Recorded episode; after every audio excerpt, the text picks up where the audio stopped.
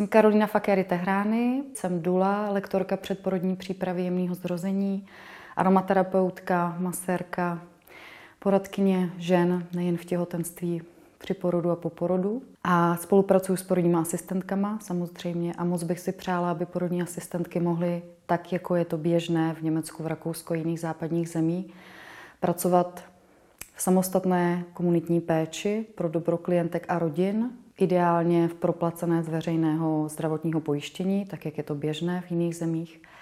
A vlastně nejvíc si vážím na té spolupráci tu možnost té mezioborové práce, protože nikdo z nás neví všechno a každý z nás potřebuje občas konzultaci s fyzioterapeutem, s lékařem, s porodní asistentkou, s chiropraktikem, s osteopatem, s chemikem a tak dále, a tak dále, s někým, kdo se soustředuje na výživu, s někým, kdo opravdu se soustředuje třeba jenom na laktační poradenství. V tomhle vidím velký pokrok za těch 20 let, co tu práci dělám. Dneska je mnohem běžnější, hlavně díky mnoha ženám, ať už v profesní rovině, anebo v klientské, že jak žili v jiných zemích, tak je to pro ně normální očekávat tu službu.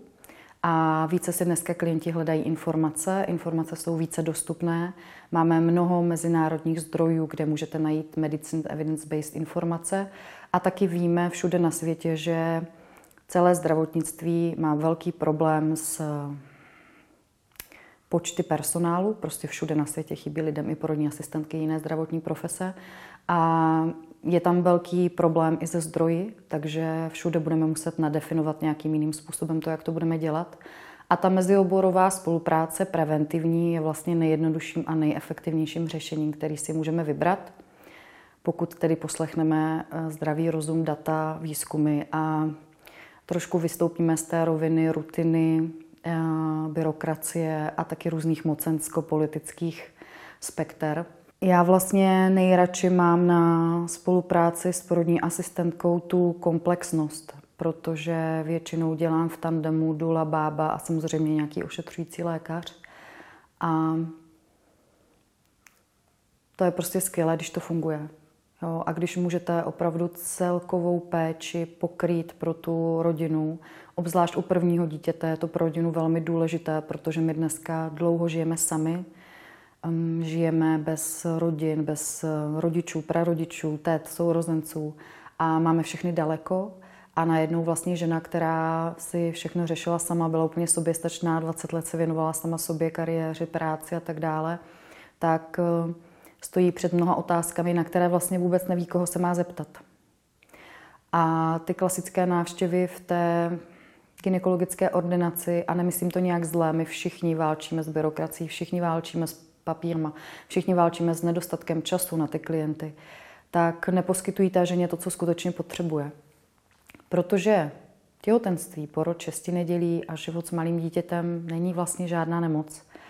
A my potřebujeme vystoupit z toho paradigmatu, že pacientka a potřebujeme plně vstoupit do toho, že ta bytost je klientkou, ten člověk je klientkou a jsme v přechodové fázi, kdy to, co staletí a tisíciletí suplovala nejbližší rodina komunita kmen, tak dneska jsou odborné profese, které jsou velmi náročné, jsou velmi náročné na syndrom vyhoření a potřebují opravdu oporu, potřebují supervizovat, potřebují kvalitně ohodnotit finančně a upřímně potřebujeme opravdu mnohem víc žen v politice a v těch strukturách, které to nastavují protože ať chceme nebo nechceme, tak toto je opravdu ženské téma. A um, žena, která si sama prošla tím žonglováním všeho, děti, rodina, kariéra, práce, uh, moderní životní styl, um, přemíra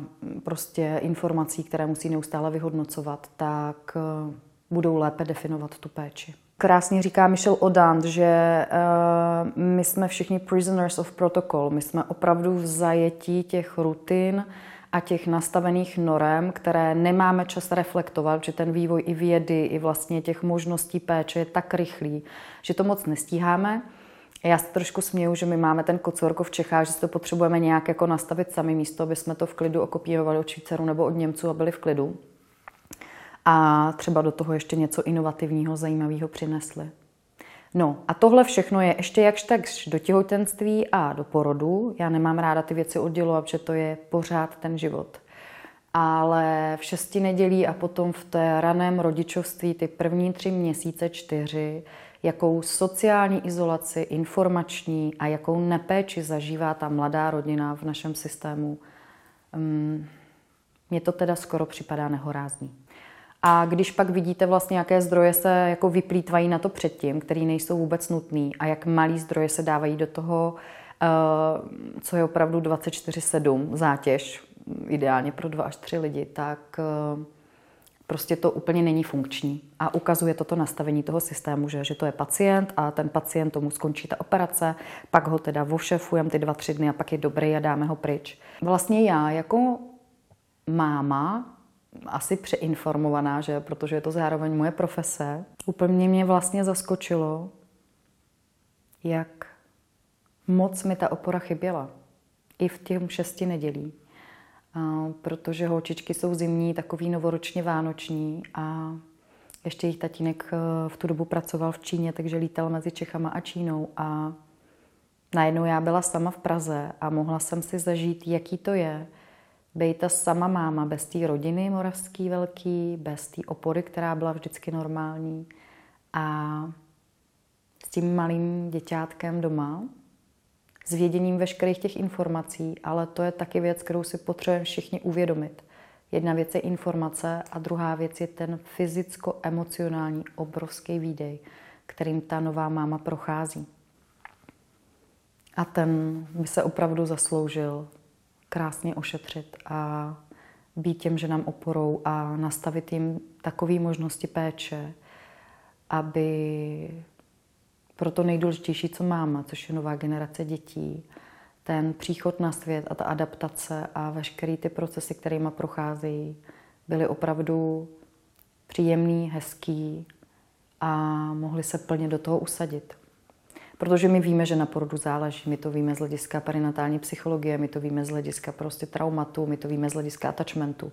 Ale v těch příručkách a v těch nastaveních děláme pořád dost málo.